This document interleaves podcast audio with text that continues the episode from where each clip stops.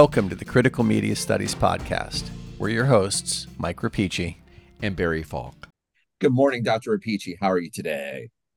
Good morning, Barry. I'm well. How are you? I am well. We are here today, yet again, in the Zoom, in the Zoom stream, um, uh, talking to our listeners, in this case, about literature. Uh, we're continuing our literary moment. Uh, although we're also in this episode, as we discussed, um, we're we are think going into this episode, going into this conversation, we think of it, even though we're going to be talking about, and let me name it, uh, Philip K. Dick's novel, 1968 novel, the inspiration for the Blade Runner films, as the title page tells me. Uh, Philip K. Dick's novel, 1968 novel, Do Androids Dream of Electric Sheep, the inspiration for the Blade Runner films, which perhaps our listeners, viewers, as such, um, friends of the podcast are familiar with. Uh, and even though we're going to be talking about PKD's book, uh, in many ways, we, uh, Michael and I, uh, in our preliminary discussion, noted that uh, we also think of this book and our discussion of this book as, as something of a part two, um, a, you know, a concluding commentary on our last podcast, which where we discussed uh, Sherry Turkle's book, Alone. What was it called? Alone Together. Alone Together. Yeah, mm-hmm. and I I think that this is the way I'm looking at this is really sort of as an answer or a challenge or a what if to Turkle's argument that one of the key distinctions between humans and robots is that humans can show emotion, whereas any robot can merely mimic emotion algorithmically. And therefore, there is a higher, there is an implicit hierarchy in Turkle, right? Right. Um, or certainly, I guess at at bottom, at the in the end, rather, there's not only there's a clear hierarchy or a possible hierarchy because there's a pretty clear dividing line. One one for Turkle. Well, yeah, for Turkle. One species uh, doesn't have emotions, has the algorithm, and the other species has emotional has emotional subjectivity. So, I mean, is that a fair way of putting it? Yeah, I think. Well, that's that's how I think Turkle's understanding of the divide exists, and I think mm-hmm. that what we get with PKD is a obviously it's science fiction, mm-hmm. but a different telling that you know, raises some interesting questions. Indeed, interesting questions. Is that not a? Uh, that's almost a euphemism, is it not, Doctor Rapici? because uh, is these are interesting questions, thorny questions, and PKD sort of emphasizes. Um, I think it's fair to say that while he emphasizes their thorniness, but maybe a better way of putting it is, while he, I think, while this novel explores the question of the human uh, Android divide, it leaves the questions, it leaves that question pretty much unanswered and unresolved, and for the the reader to sort of ponder for themselves. Yeah, you know, the other thing, and I think maybe it's probably helpful to lay a little bit of groundwork here. Um, yeah, I want to say it, something about literary history in PKD very quickly. Go ahead, go ahead, go ahead. No, no, but no, no, no, no. Do yours. Well, I was going to say the thing that I think is your interesting. setting is that you know Turkle's argument, if you'd back up just a little mm-hmm. bit, mm-hmm. is that we have sort of a contradictory relationship with our technology, and that is Indeed. that the more heavily so with the idea that robots cannot generate an emotional response, that they are merely capable of mimicking something that right. looks like right. emotion. And then the big the big sell there is for humans to accept an algorithmic representation, an algorithmically an algorithmically derived representation as an authentic thing. Indeed. Right. The the irony here is that the more heavily we lean into our technologies for emotional support, the more divided we become, the more ice not divided, the more isolated we become. And mm-hmm. so you're in this, I mean, that's Turkle's argument. This is Turkle. Turkle and yeah. so mm-hmm. the the argument that she's putting forth, I think, is that we are essentially in a downward spiral where we become more alienated. So, what's the answer to alienation? More technology to try and get us to accept a an inauthentic, an unauthentic mm-hmm.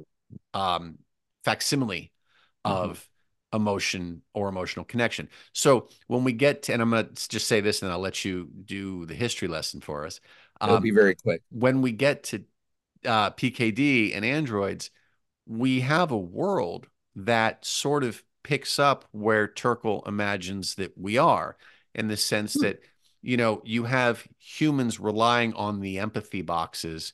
There doesn't seem to be a ton of actual interaction we have between humans or among, that, yes among humans right. and um, we have obviously a very a society very heavily dependent mm-hmm. on um, robotic things so right. sh- what, what, in order in order uh, uh, very heavily reliant i'm just going to fill out that right. sentence if i may heavily reliant on robots and robotic logic because of a pre-existing lack yes. in the human and in human relationships and a perceived lack in human relationships. Exactly. So we have a situation and i think this is the reason why this was such an appealing topic after turkle was it's almost as if despite the fact that i mean this is set in the in the in the far off future year of our lord 2000 2020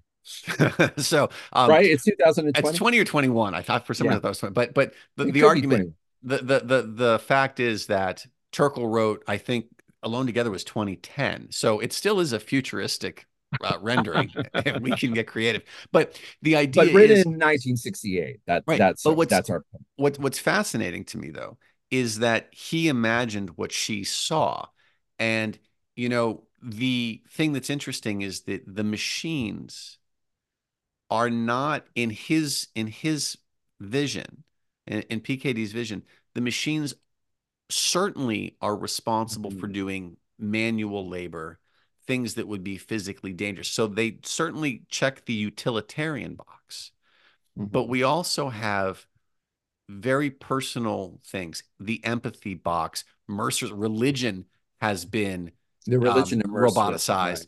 empathy right. has been roboticized so he, is, I think, a really interesting imagined next step.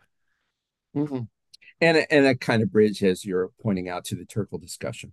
Well, uh, do you want to do you want to say more or no I'll i'm good i think I'm, quick... I'm ready for your your your, well, your contextual I, briefing do, and we'll go well i'm just uh, going to do the briefest of nods and i really will try to keep it brief the briefest of nods because like we could get lost in this but I'm going to try not to. Uh, the briefest of nods to literary history. And just to say that in this novel, and I guess we should say something, you'll do a better job of this than me because I certainly would get digressive. We need to say something about the plot setup or the backstory for the uh, for the particular world, uh, futuristic world that PKD describes in Do Androids. But I just wanted to make a nod to literary history, in particular, um, uh, I wanted to talk about how the overall theme of this book, the overall question the novel explores, relates to PKD's other books. PK Philip K. Dick was a extremely prolific um, and wildly imaginative um, um, science fiction writer, mainly working in the 60s and 70s, but very prolific and uh, distinguished among science fiction writers for the eerily prophetic uh, nature of his futuristic visions. So his imaginations had his imaginative tales definitely had this quality of prophecy.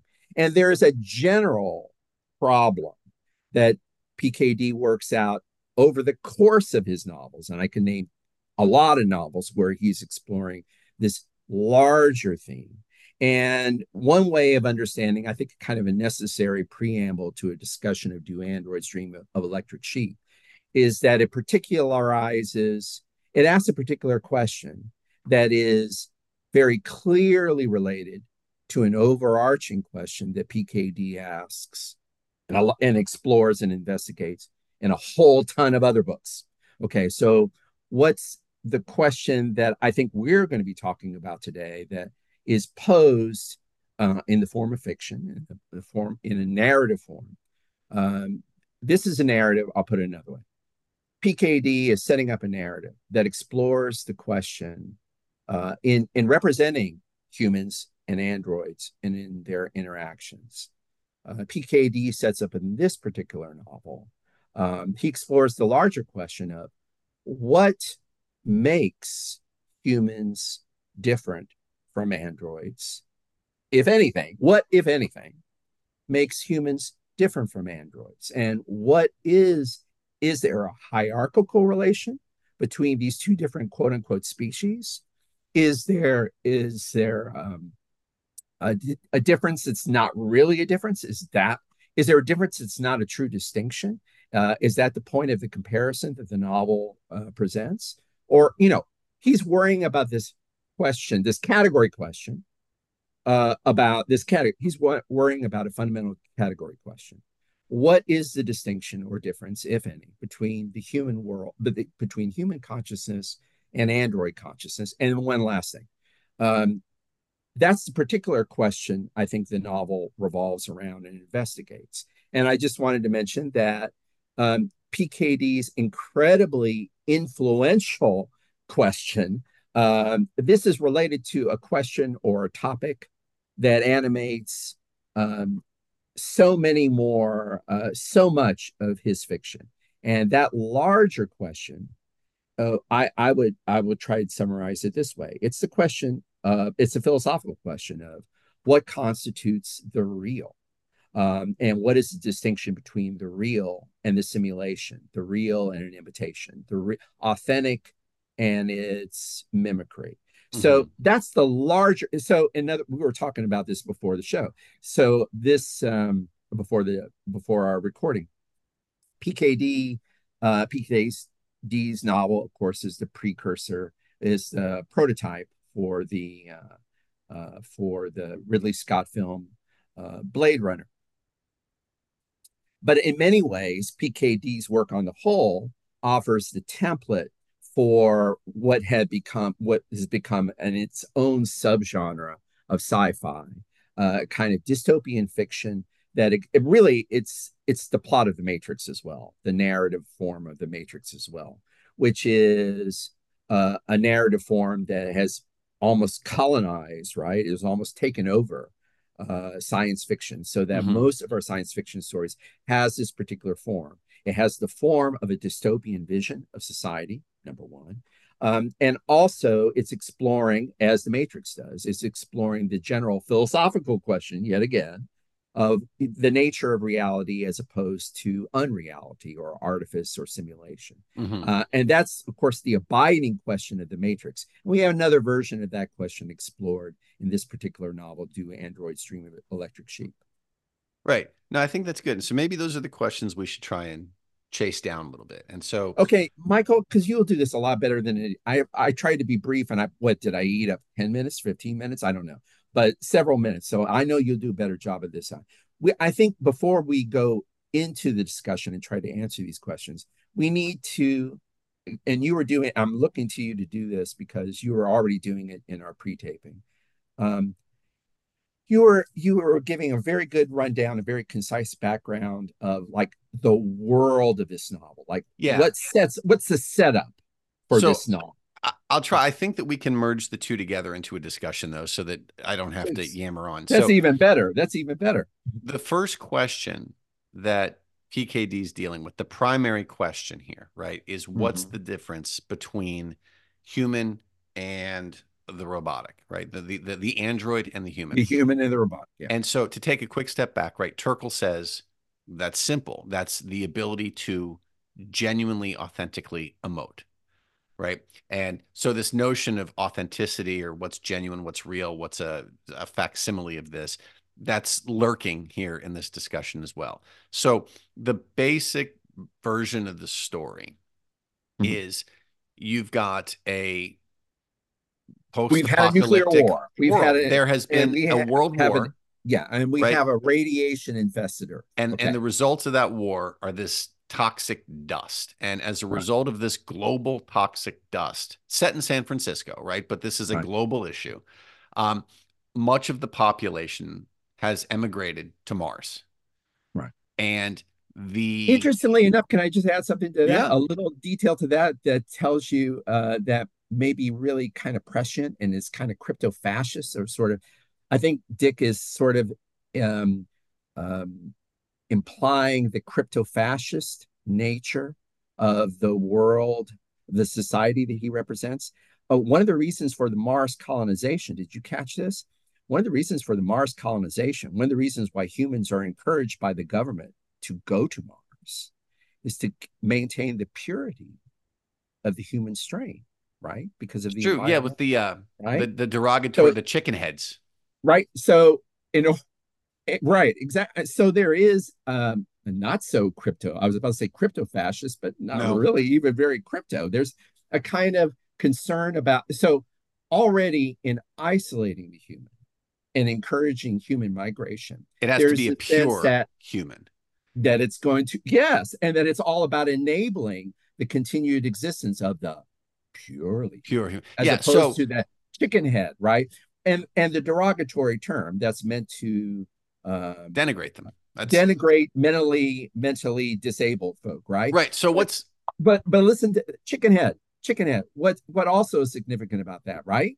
It blurs the the lines between what? Human and animals. And animals play a special role in this world as, as we'll talk yeah. about. But go ahead. Yeah. Yeah. No so that's so the emigration to mars right is right. limited. Not everybody can do it. If you no. are in any way affected and to leave you have to be tested to leave to pass this Ooh. purity test right right, um right. so we have a character uh isidore jr isidore who is not able to leave so right.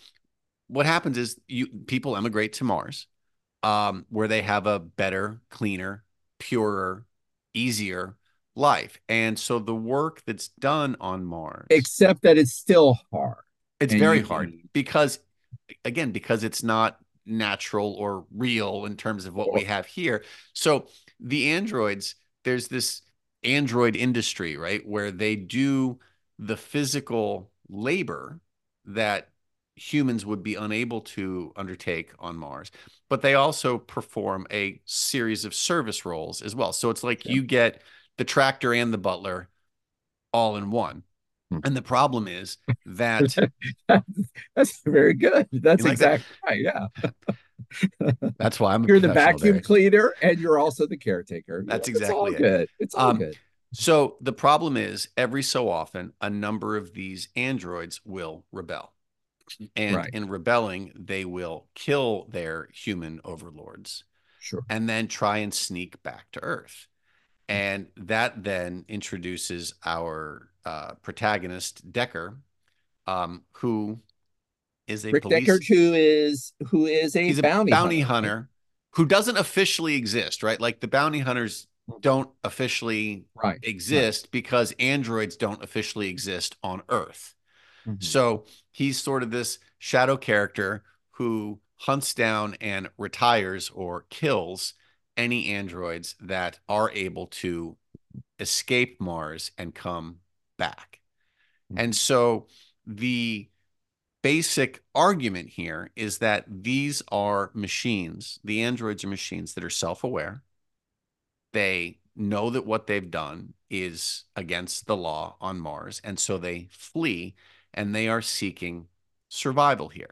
And so the question about what's real and what's not at this point is still fairly cleanly divided, right? Mm-hmm. These are machines that know that they have killed a other, the mm-hmm. human, and they are running from that to live here. So basically, to this point, if we stop the story here, mm-hmm. I think that you know PKD and uh, Turkle are still compatible in the mm-hmm. sense that there's been no sort of challenge to he hasn't issued anything that challenges what she says. But then what's interesting is that you see the androids sort of working together for their survival. Right. Um, which could you could argue is sort of some sort of mathematic probabilistic uh, uh, conclusion like we're better together than we are separately um, i want to start the discussion here with mm-hmm. a scene from the story where so the the the, the book starts Decker has been he's the 2nd mm-hmm. in he's he's the second ranking bounty hunter. The 1st mm-hmm. bounty hunter was tasked with retiring six new versions of androids right. and one almost gets him. And so right. he's in the hospital and he's not coming out anytime soon. So the, the job falls to Decker. And the first thing he does is he flies from Seattle, or excuse me, from San Francisco to Seattle to meet with the makers or the manufacturers of the new, of the of the new androids. Right. The new Android line. And he meets Rachel. Mm-hmm. And the very first thing that happens, I'm just going to spoil it for everybody. So hit mute real quick if you don't know the story. Go read the story, watch the movie, come back.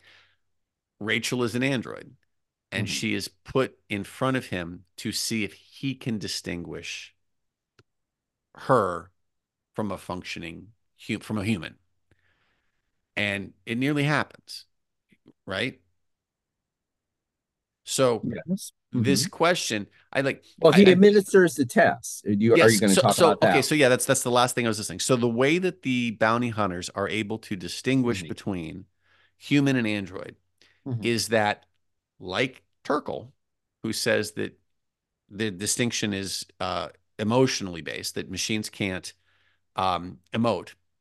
There's an oral test. There is an oral test that measures the emotional quality or content of the recipient. And the way that androids are found out is that they do not have a human appropriate response.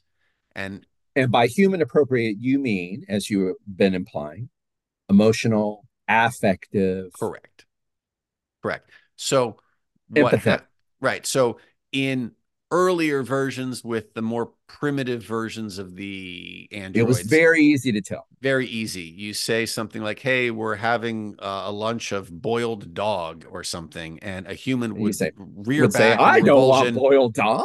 That's right. crazy. I know I'm a human because I don't like boiled dog." But with the new form of AI, all of a sudden, what? All of a sudden they seem to be able to eh, eh, this is something that maybe isn't isn't very clear in the book or at least not clear to me. What is it? This new ai do they learn to be more devious? Well so here's the question.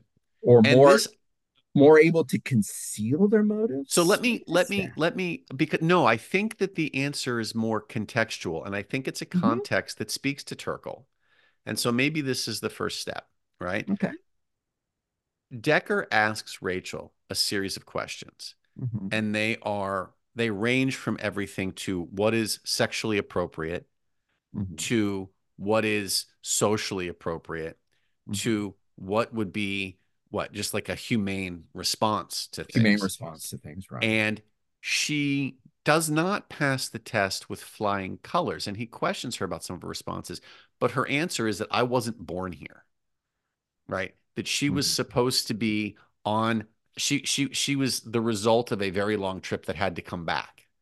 And so her reason for not crushing the empathy test, for passing it with flying colors, mm-hmm. is not so much that she's a perfectly function that she's a machine who's now able to create an, an, an empathetic response. It's that she's masquerading as a human who was never given traditional human context in which to operate. Oh, interesting. Yeah. And so already Dick is blurring that line yeah, and I'm one, the human and, but, and the android. So, but they come to different re- re- responses here, right? Like Turkle's argument about this was that we're so reliant on technologies mm-hmm. that we don't learn. It's no longer natural for us to engage interpersonally. Mm-hmm. That there's always this mediated. Thing or mediating thing. Mm-hmm. And as a result of its lack of humanity, we lose our lack of humanity. Um, we, we, yeah, we lose but, our, humanity. but, but, but it makes things more efficient. It makes things faster and easier. So we lean into it more. Dick is arguing now that, hey, humanity has reached this point where we are alienated and that alienation isn't so much the so the result of that alienation isn't so much a situation where the androids are now hmm. more able to be human. It's that we have a context where humans are less able. Oh yeah, right, right. It's a great point. And so that that's sort of a reverse blurring of the lines. But um, that's yeah. a great point. I I I let me let me just linger on the test. That's a that's a great point. Um, and that and and that does definitely PKD is a sort of approaching the human android dyad. I won't say binary because he's he's trying to figure out the two things. He's not trying to make a you know hierarchical distinction between the two things. He's trying to inquire into the ontology of both of the categories, each of the categories. Uh, but let me add something. Let me linger a little bit on the test that you were mentioning. I think one of the things that bec- we have, we're, we're at the very beginning of the novel, really proper. Um, we have this extended scene of interrogation uh, where Rachel, uh, where Deckard is interrogating Rachel, trying to figure out, trying to prove, trying to establish her humanity or lack of it. And I think that a couple things are shown to the reader, and that Dick is trying to indicate a couple things to the reader in this extensive scene. I'm going to say a couple things and you tell me whether you agree. So, one of the things I think he's showing is the stakes of having a test. And I think this speaks to what you were saying, Michael, about the uh, the new spiritual state of humanity in this novel. Here's kind of this test, whether or not this test works, uh, the test that proves without a shadow of a doubt that androids are androids. Um, the stakes for this are very high. I'll try and enumerate some of the stakes. One of the stakes is this murder. Well, uh, yes, murder, but not simply murder. I mean, or rather, it's related to that. It's a distinction between murder and killing. And yes. let me see if I let me see if I can um, let me let me go back just a second and see if I can make this plain to myself and to others.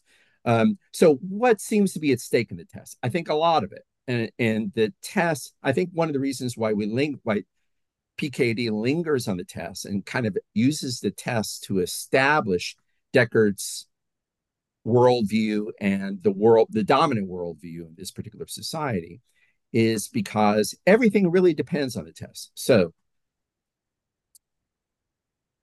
the test is ideologically really important because the stakes couldn't be higher. If you get you this test, if, if the test is valid, you live in a morally unambiguous world.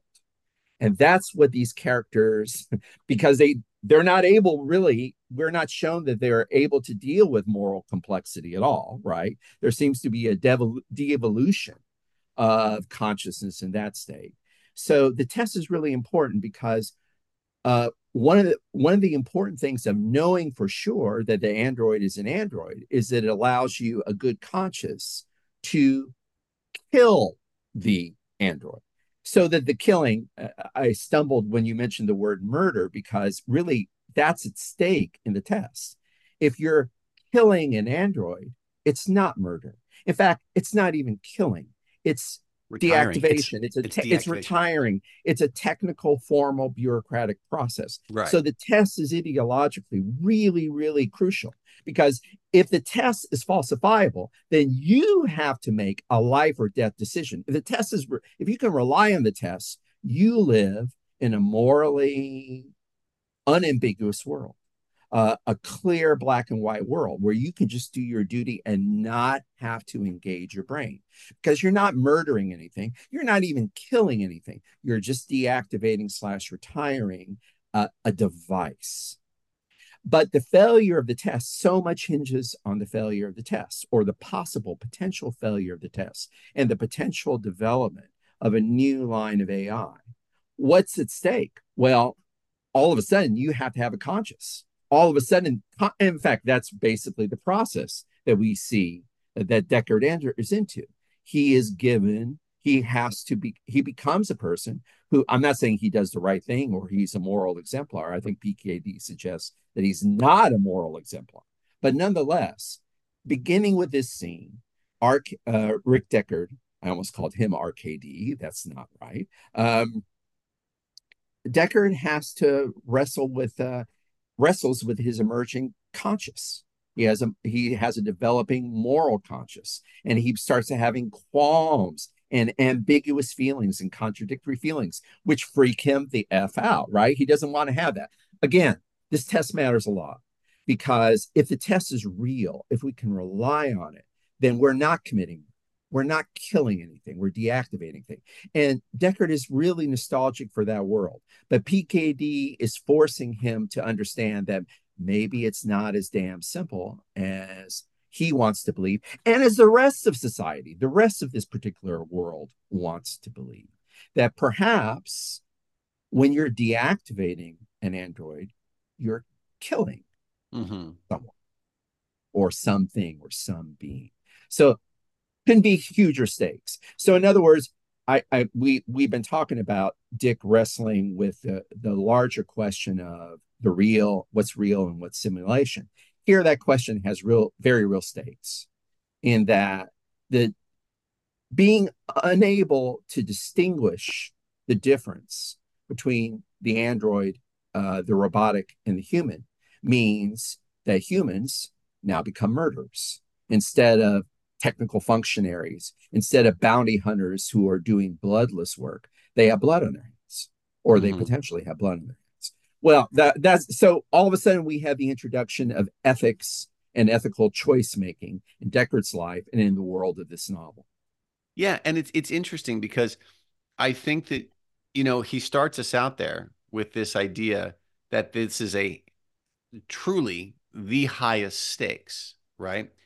But it's interesting because this search for certainty comes down to something that is still in essence mathematically determined right like each exactly, answer gets exactly. scored a number so to right, me right, i, I right. think and i kind of want to do I, I think maybe the best way of looking at this because i don't think it's in our best interest to try and recount every instance of this just a quick gloss of the way this works right like if you think about what are the human constructs, what do we have that manifests what it is to be human in the world? Okay. So we have art, right? We have music, we have love, sex, right? The ability to empathize. These are the places where he places the androids, right? So the story right. goes that there are six androids that come that, that, that have come to Earth, right? Uh, the first one uh, that Deckard retires is masquerading as a police officer, right? Mm-hmm. We have a second character, law, a human law. institution, right? Law, no, I like what you're doing. Let's tick it off. So, so we have we have so one we have an android. We have Polokov, wonderful who, police enforcer, right? Right. Yeah. But at the same time, we have a second, probably, maybe human, maybe android, who is who saves Deckard's life from another android who may or may not be an android and admits to as much. I don't think I am, but maybe I am. So that that that essential question of what am I, you right. you hear um, out of this the one of the androids that they retire is an opera singer, right? And they realm get her culture representing. Let, us fill it out. Representing yes. the realm of culture right. and art, so, which is supremely human. Right now, she knows she's an android.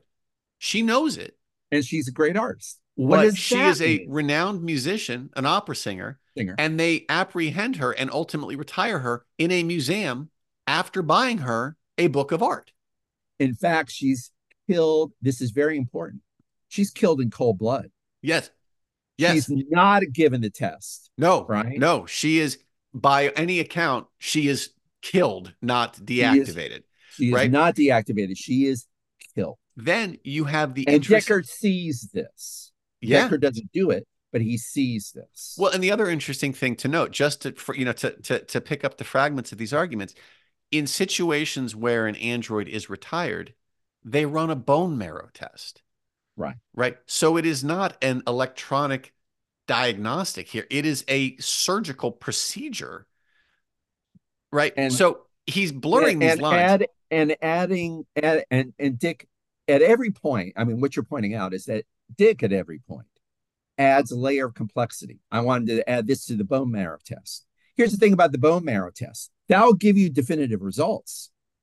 But in doing so, you're going to kill whatever it is. If it's a human or an android, it's likely the bone marrow test that could definitively prove it is probably going to kill them regardless of what you're doing. So there is that there is a reluctance to do the test. Uh, so because you they're reluctant to administer this particular test that could actually prove without a doubt um, the ontology of the being they're investigating. Um, and they're so, but, but it's a prop. It's often a test too far. So they're forced to rely on a test that gives uncertain results. And so, like it or not, Deckard has to live with the full moral force of this. You know, he has to live and do his work in this morally gray, ambiguous right. territory. Yeah. So then we move to the rest. So the other three uh huddled together. So the story, right? Like uh Deckard's uh, superior got one. Mm-hmm. Uh Polokov was the cop, was number two. Uh mm-hmm. the opera singer was number three. So the other three androids, you know, huddle together, right? Mm-hmm. Well, what happens is one of the uh so-called chicken heads, a human, right, uh falls you know develops an emotional attachment you could argue falls in love sort of with one of these androids who oddly enough is the exact same model as the Rachel character. So in a way, uh, Isidore and Deckard are in love with an android. Absolutely, with the same right. android even. With, in the, a way, with exactly arguably, different different imprints of the same android. Of the same android. Deckard's goes so far as to break the law and sleeps with Rachel right? So you have actual and this is something that that that you know in in alone together that turkle argues is just a step too far. You can't be you can't be sleeping with the robots but here we see it and there's not really i i, I mean correct me if you tell me if you have a different read here but deckard doesn't really have the emotional ethical quandary problem riddle like there's no hurdle for him to clear with that. No, no. And there is no there is no scene, there there is no there is no relation with his wife. There's not even really a hint that this is important to him with his human wife. So, you know, we've got this question of emotional attachment that maybe extends to beyond, you know, uh, uh, sort of affection into the boundaries of love with Isidore um, you certainly cross the line into physical interaction, sex with Deckard. And then the last thing, which I find interesting here, is that morality is I mean, uh, moral, morality, religion, excuse me, religion is something that is essentially mechanized with Mercer. Enabled through the empathy box, which and, allows the participants to have this mystical vision of Mercer being who seems to be a, a character. We see Mercer trying to climb a mountain and they're in the middle of a avalanche of right. rocks and um, and and and the uh, viewer of this simulation, the participant in this simulation, um, experiences vicariously a sympathy with the suffering of Mercer. Right. Uh, so, but all of your emotional connections are mediated being prompted by a technical device, technological and device, determined, manipulated in such mm-hmm. a way that you can, you know, like uh, the, the the book starts when when Deckard's leaving the house. He says to his wife, "Oh, you shouldn't be dialing in despair. You should be dialing up, you know, a different right. sort of a uh, worldview for the day." And so I, I think that what what you know what PKD is doing is really going to great lengths to say, look, all of your human cons, all of the things that are the, the, the markers of sort of consciousness right. and humanity, what it means to be, the, what is at the core of, of, of the human experience, all run through circuitry. I mean, this is all this this is all roboticized, um, and all of the things that we tend to look at and say, well, these are clearly androids. These these these are the machines. This is the work of machines all have the hallmarks like the that they are inscribed with human characteristics. So I almost feel like PKD's response to Turkle is like, yeah, I see where you're going. I see where you want to go with this stark division. But we but those divisions aren't there. we can, and and and more more moreover, um, he yeah well uh, you put it well he understands pkd understands the need to do what turkle does to find and uh, uh, articulate a clear dividing line between the humans and the androids. But what the novel does and you just mentioned like tons of plot points and we could be here all day adding plot points but these plot points all contribute all all work to the similar effect they all break down and they all in, in, encourage the reader to be skeptical of these moments when the characters or or uh, events seem to suggest aha we found it. This is the dividing line. This is what distinguishes a human from an android. We can now proceed in a clear unambiguous territory with clear, unambiguous knowledge that we have marked the difference or distinction between the human and the android. So I have a question and, for you. I, yes. I, have a question for you because I, I think that this is, in in a way, all preamble to a very specific point. We talked about this uh, hmm. earlier before we started recording. Um, we haven't mentioned at all the electric sheep or the importance of hmm. animals, hmm. right? So mm-hmm. these are um, this this is central, I think, and I think there's one scene in particular that that we need to try and figure out what sort of the what's going on. so it. Deckard has an electric sheep. Deckard, Deckard has an electric sheep to start the story, right? And his neighbor has sort of horse. I think so. Right, that's real. The plot point is and, uh, the plot point is uh, eluding me, but it sounds right Eh, right and, and, so and so deckard is very jealous of this and the the, the ownership of an animal i think is both a it, it's about status right? and much so authenticity is obviously a, an elevated status right? But it's also supposed to provide some sort well, mike I, I think i have to interrupt you just to do yeah. one bit of plot setup that i don't think you and you know i don't know this isn't so much a spoiler as a necessary part of the plot setup. One of the reasons why animals can be a status symbol is because most of them died off in the war. Yes. And the problem of radiation. So that's created a problem of scarcity. Yes. That's the background in which all the things that you're about to talk about make sense. Right. So Sorry. in this idea, no, no, no. I'm just, just wanting to set that up because now that's going to give the necessary resonance to what you're talking about. So possession, you know, th- these animals are status symbols, but there's also in that status sort of an emotional construct at play Indeed. here, right? Indeed. Um, and so you prove your you prove yeah, it isn't just class status. It's also you prove your humanity in a right, word by being right? able to care right. for and connect with this thing. So you have an interesting situation. Deckard has a sheep, which almost disgusts him in the sense it matters, but he's disappointed in it. Right, because it's not real. It's electric. His, neighbor's got I'm a horse. not really caring for an animal. I'm caring for a simulacra. That doesn't count. No, this is keeping up with the Joneses. Is all it is. He's right, playing his part. Right, right. And then, so there's that. Deckard, or excuse me, Isidore, the chicken head who befriends the androids, right, realizes they're androids, doesn't care. So for him, the distinction between he does not have an animal, but he works as a technician for a fake animal hospital that will come and get your fake animal and bring it to the hospital and do repairs on it, all under the guise of being authentic. He ends up picking up a real cat that is sick. Can't distinguish between the real cat and a mechanical cat. Um, and so the cat dies. That's neither here nor there, I think, for where I'm going with this. The the, the point is Deckard after retiring a number of the androids, gets realizes he's going to have a pretty substantial payday for the bounties. I can afford a real animal now. And he buys a goat. And this is this is this is big time. He's got a real live goat. Right?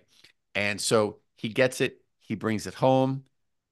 I'm just going to spoil it for everybody while he's off retiring the last 3 androids after having sex with Rachel. While he's gone, Rachel comes to his apartment and pushes the goat off the building, killing the goat. And that leaves us with this giant, what in the hell is that about moment? Because I think that is really that moment, that scene like, is really, Rachel, real. What's yeah. that?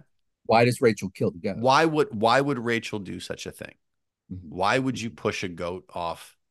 Because there's a couple different reads for it, but they all are really leaning into her being a creature with feelings.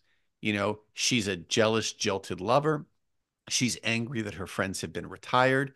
Um, there, there's a number of ways to read this, and I'm I'm curious as to how you like how how do you how do you look at this?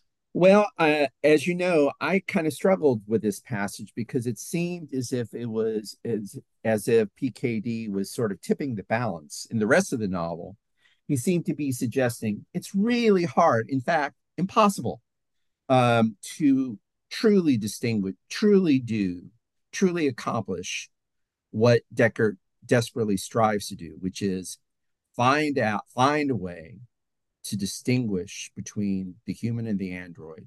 So I, he can just go about and make some money and do his work without qualms of conscience. So throughout the novel, there is a sense that, well, you know, uh, maybe it isn't as simple this this idea that well, androids don't have empathy, humans do. So by by process of observation or elimination, we can figure out who has empathy and who doesn't, and therefore we can distinguish between the species. Dick is always complicating that. You mentioned uh, the opera singer, uh, and that that's a perfect example of that. Here's somebody who is able to, who through her art, is able to move other humans. Deckard is a fan of the opera singer. We're told. Mm-hmm. So um, we have an android who is able to move the consciousness or move the emotions of humans. So at every point, when we think, okay, you know, androids shouldn't be able to do that, at every point, Dick seems to be complicating, you know, making it difficult for us to distinguish between the human and the android. Um, in this moment, I, I, and one of the reasons, as I told you, that this scene troubled me, uh, troubles me, this passage that that you reference, Rachel uh, acting out of revenge and killing uh, Deckard's goat, um, it troubled me because it seemed to suggest, ah, this, okay, he's tipping the balance here. PKD is tipping the balance here. Turns out androids don't have empathy at all. But then on, you, you help me with this. On, on further reflection, upon reflection, I realized that uh, this yet again, this episode, I think, yet again, um, it is true to the the formula of the book, the dynamic of the book, and that it shows you that androids are incredibly human, and that they have an emotional affective response that sometimes doesn't look like caretaking or artistic or you know artistic creativity, but it is human or a simulacra of the human nonetheless in that uh, you know in that there's an she seems to be acting out of as you suggest um, uh, her actions seem to be emotionally motivated as you were suggesting right. she seems to be acting out of friendship comrade uh, sisterly feeling for her fallen comrades or out of feeling jilted and used by humans not just Deckard we're also told that Rachel was programmed to sleep with uh, humans and and sort of seduce um, bounty hunters uh, so and distract them from doing their work. So it seems like she's going against her programming in a very human way. So yet again, this episode I think hews to the the other episodes or, or sort of reinforces the lesson of the other episodes. I think um, that it's difficult, in fact, impossible to really distinguish between humans and androids when viewed as an, you know, when viewed through the by using the emotional litmus test. Right. So I have, a, I have a question, and maybe this is sort of the the off ramp from this discussion here. But when we started out today, you had mentioned that uh, PKD is dealing with two central questions, right? One, being where's the dividing line between the human and the machine? Mm-hmm. And two, what is real? Right. And and what and what constitutes the real. Mm-hmm. And so, you know, I'm thinking about the um the scene here with the opera singer. Mm-hmm. Um and the fact that she was able to create, or I guess as a singer, reproduce um, art that was affective, that moved people, mm. that that had um, that power. And you think about what happens with Rachel, you know, being programmed to uh, seduce bounty hunters right? A mm-hmm. machine seducing humans. The ability to, you know, what I, I, guess in order for her to be able to do that, she has to mm-hmm. produce something that a human is going to respond to, right? Mm-hmm. In order for the opera singer to be successful, and we know that she is a world famous opera singer, she has to be successful. Luba Luft. We'll give her a name. Luba Luft. Thank Luba you. Luft. So I guess the question that I have is, you know, what's the value? To go back, Turkle says that any sort of anything that looks like emotion is algorithmically generated and mm-hmm. it is only emotional insofar as humans are willing to fool themselves. And here we have a number of instances littered throughout the book, scattered throughout the book, where the androids display profoundly compelling versions of, of humanity, of, of human humanity. emotion. That's right, right. That, like humanity is a good word there. So that that are real in the sense that they either fool us or we allow ourselves to be fooled. Us being humans. Um, what's the value of the real? I mean, are we? I, I think about that scene in The Matrix where the guy is eating the steak in the restaurant. Mm-hmm. Mm-hmm. And he mm-hmm. says, I don't care if the mm-hmm. steak is real. I don't care that this is uh, part of a program. It mm-hmm. tastes real. It feels real. And when I live in the real that is that cramped ship and the, you know, just the situation of what real humanity looks like, I'm totally happy with this simulation. I, I, I look at this and I'm wondering what is what is the value of the real? Because to me, Turkle seems really hung up on this. And PKD's response is sort of like, you're you're you're going to burn yourself out and run yourself into the ground and all you're doing essentially is denying yourself the experience of the real hmm. well i put it a little bit different way but i think you're right I, I think we are at the point where we can take the off ramp and and the end the episode because i think after i think we've described uh the plot events and what the plot it and what phil, philosophical conclusion uh, I think PKD wants us to reach by by working through the plot events of the novel. Um, and so I, I think we're right to say what is what does PK do? You know, this is a good point to ask. What does PK do? What is PKD's response in a way to Turkle's idea that and and so you want me to take an? I don't yeah, I don't know yeah, if yeah. I can directly answer maybe in the process, I'll directly answer your question about the value of the real.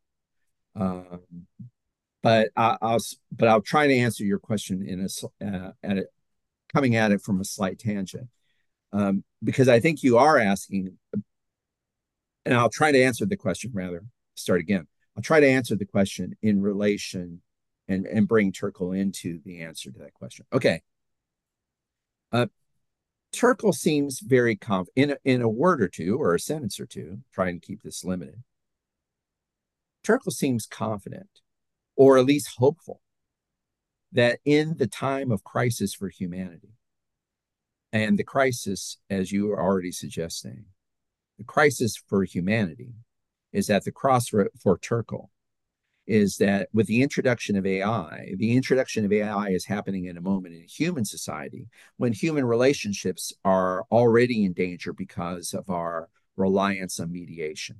Nonetheless, Tur- Turkle is hopeful that humans can rally and recover their emotional mettle or emotional resources. And it's important for Turkle that humans do so because what's at stake, uh, because finally, in the last analysis, AI doesn't have emotions. And so, but humans are powerfully emotional and effective and have an effective core. And so we need to find and recover however we can do so. And she's hopeful we can, that we can find ways of reestablishing, say, direct communicate, maybe through by by reasserting modes of direct communication between humans. We can sort of tap into our so far underutilized, dangerously underutilized capacities for emotional, for bonding, for, for communal bonding.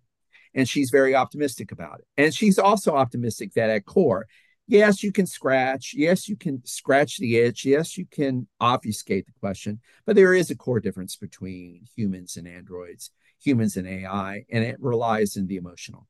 And I think PKD, in at every turn, in every respect, um, is anticipating this kind of binary choice or humanity's dilemma and saying at every point the more you want to solve the problem and find a definitive answer for this question, the harder that question is going to be, the more you're going to actually muddy up the. You're not going to find a solution just because you want or desperately desire a solution. The problem is always going to be muddy. Uh, it's always going to be a fine line and a question of ambiguity, and in fact, finally indeterminate, unable to determine the distinction between the human and the android. I think that's where PKD comes in. I agree. I want to add one thing to it because I think you just, I think you hit it. It's almost as if he's looking at this idea of empathy or emotion and saying, wow, this is such an incredibly fragile, indeterminate malleable, thing because malleable it well. is because yeah. if you think about it, right? If you take the empathy test, if you ask enough questions, you're going to you show can, that you don't have enough. But you, yeah, you you're going to screw it up eventually. You're going to give the wrong right. answer, right? right. But right. we also see this idea, you know, if you go back to, and this is maybe no, I think this is right. Think about Klara and the sun again, right? There's that question of can you map Josie's heart? And she's like, wow, it's complicated, but with enough time, yeah, I can map Josie's heart. I can be the emotion. I, I can be the the emotional equivalent of this human being that it can be done. And if you think about, uh, you know, the, the character of Rachel in this story, right? In the right context, you will get something that is I, I think I, I don't know that we can pin down what the emotional response is, but mm-hmm. killing that goat is an emotional response. Is it? Yeah, it, right. Exactly. Exactly. And so I, to, you very nicely said what I was trying to say earlier. That whatever whatever seems to be the motivation, it does seem to tie back to this idea of an emotional core of the android. Mm-hmm. Well, there you go. Well, well, Michael, one more. Well, no, I, I, I felt I interrupted you. Well, no, no, no. I, I, I, I, was, I was, I, I think what I was just trying to say, uh, and I, I think it's been said now, is that Turkle draws this line like, "Hey, we can't do this." Right. right? That that, we got to go back. Be, we got to recover. We got to recover. I think that here. I yeah. think that what Dick is saying is that a lot of this is contextual. A lot of this is good. The very nature of emotion is how do I want to say it? The, the, the idea, the, the, the nature of emotion, I think is maybe, maybe the best way of saying is it's, it's, it's a reciprocal, it's an interaction. Very good. And, Absolutely. And that, Absolutely. that, that, that the results of this interaction are always going to be unique to the interaction. And because you are, in fact, point. interacting with these machines, Wonderful point. The the distinction between what's the, the sim, you know, the, what's real and what's not mm-hmm. is is is is virtually impossible. Right, right, right, right. Okay. I, I think I, I think we have reached closure. Allow me, and I, I promise I won't take too long. I promise. I always say this, but I promise I won't take too long. I, I just wanted to linger just one more moment or two with PKD. Sure. Sort of draw another line. Um, okay, I, I think we've addressed, I, I especially love your last point. I think we've addressed PKD's response, so to speak, to Turkle's problem and solution, uh, to the problems and solutions that Turkle was offering and raising and offering in Alone Together. I wanted to linger as sort of in a closing remark about PKD. So what we've been saying throughout the this episode is that PKD kind of retains a core skepticism.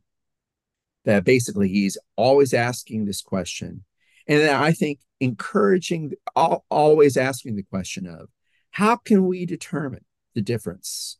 How can we determine? How can we define the human? And at every point in the novel, I think we've been saying uh, he encourages the reader to be skeptical and open minded uh, about achieving a definitive answer and re- to resist finding a definitive answer, a definitive set of criteria that would allow us, no matter how much we strive or urge, or no matter our urgency, no matter no matter our felt need for finding this criteria, I think PKD is offering us the uncomfortable lesson that, you know, we may want to find that dividing line. We may want to find the magic test that's going to determine who's human and who's not. But we need to resist that tendency. So um, I think that's kind of the upshot. We've been saying that's the upshot of the book. I wanted to close by saying, um, okay, you know, skeptical philosophy, there's always the the question that skeptical philosophy offers, which is, yeah, well, you're just telling me to stay unresolved, living in this unresolved things. I mean, what am I supposed to do? I, I know you're telling me it's difficult to intellectually determine, but that's not very helpful. Um, I can imagine a reader saying, I don't want to be skeptical PKD. I want to be like Sherry Turkle or I want to be somebody else. I want to have an answer. What's the answer to this question you're posing? It's a good question. Thank you, PKD, for articulating it. What's the F and answer? I need to know because I need to know what am I going to do? I'm facing AI right now. I, I'm I'm forced to use AI in my work. There are all these urgencies that make us want to have an answer mm-hmm. and not be comfortable with the skeptical, well, how do we know? How can we ever know? I would just say, in conclusion, that the skeptical position that PKD is articulating, I think there is an ethics behind it. It isn't, he's not just saying, well, we'll never know. Let's fold up our hands and and and bracket off the question indefinitely. Uh, I don't think he I don't think that's the purpose of this skeptical of his skeptical take or of encouraging us to be skeptical about finding definitive answers. I think his purpose is to keep us questioning and open ended. So, in other words, the right way to answer the question of is Dr. Repici human? Is Dr. Falk human? The question is the, the, the proper question, the proper answer to that question is not, well, I don't know if Dr. Repici is human, but I'm working on a test mm-hmm. that's going to establish it to me and to all the rest of humanity for once and all. Okay. I think the skeptical answer that PKD is positing to that question of how can I determine whether Dr. Repici is human is that uh, you wait and see. You wait, you wait, you defer judgment. You defer judgment that we have to prove that we're human, but then we have to allow each other space to prove our humanity because that's all we can do. That's all we're doing every day is we're proving whether or not we're human. At any point in the process, if I asked you, or I'll ask me since I don't want to. Oh no, no, no! My there, hypothetical. Students, stu- there are a lot of students who wonder this question. well, I'm just saying that at no point can we prove our humanity. All we can do is act as if we're human. That's all anything or anyone can do is act toward a, a kind of humanity. I think the the philosophical answer to the question of can you determine criteria? The answer is no, you can't determine any intellectual valid criteria. But that doesn't mean I don't think PKD is saying let's fold our hands. I think he's saying we need to defer that question. We need to wait and see. And, and more important, we need to prove our ontology by what we do. Right. So the, the the logical question that follows from this then, there's two. One, is then humanity simply performative? Or does the answer to that lie? I think, P- I think PK, well, right. And then the second yeah. one yeah. is is the answer to this something that you could then just hmm. wait out, right? So, for example, in the book, the androids have a lifespan of what? Four years? Yeah. So you can literally wait the machine you out could. and say, "Oh, I you waited could. long enough." You you could, and that's not an option. That's never part of the horizon of expectation in this novel.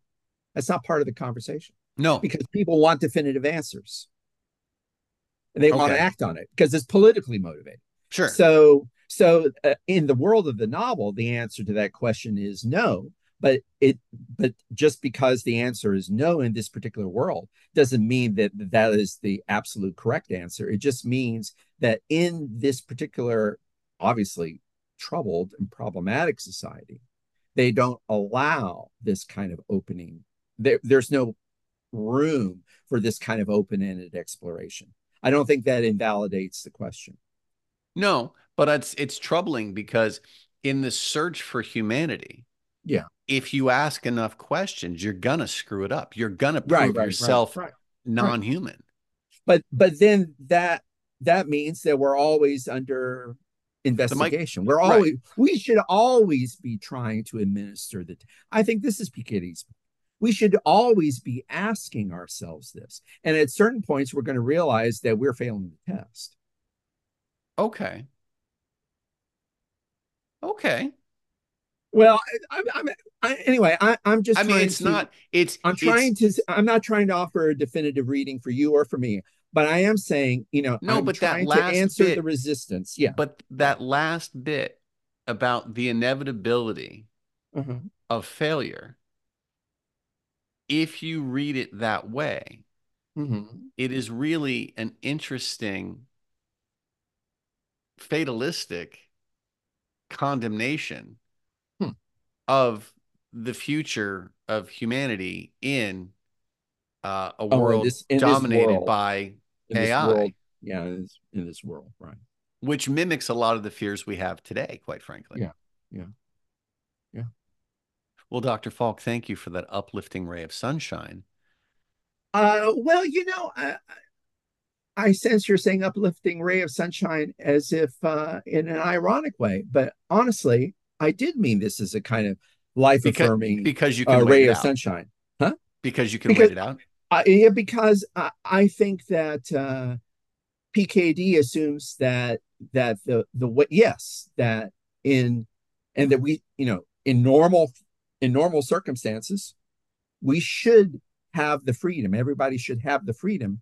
They sh- everyone should be allowed to wait it out. You know, and if we don't have that freedom, then I think PKD would say, shouldn't we question why we don't have that freedom? Why are we not allowing that? Not not only that, I'm going to amend my sarcasm here and actually say, additionally, even if we no longer retain our humanity, it is still possible to act as a human.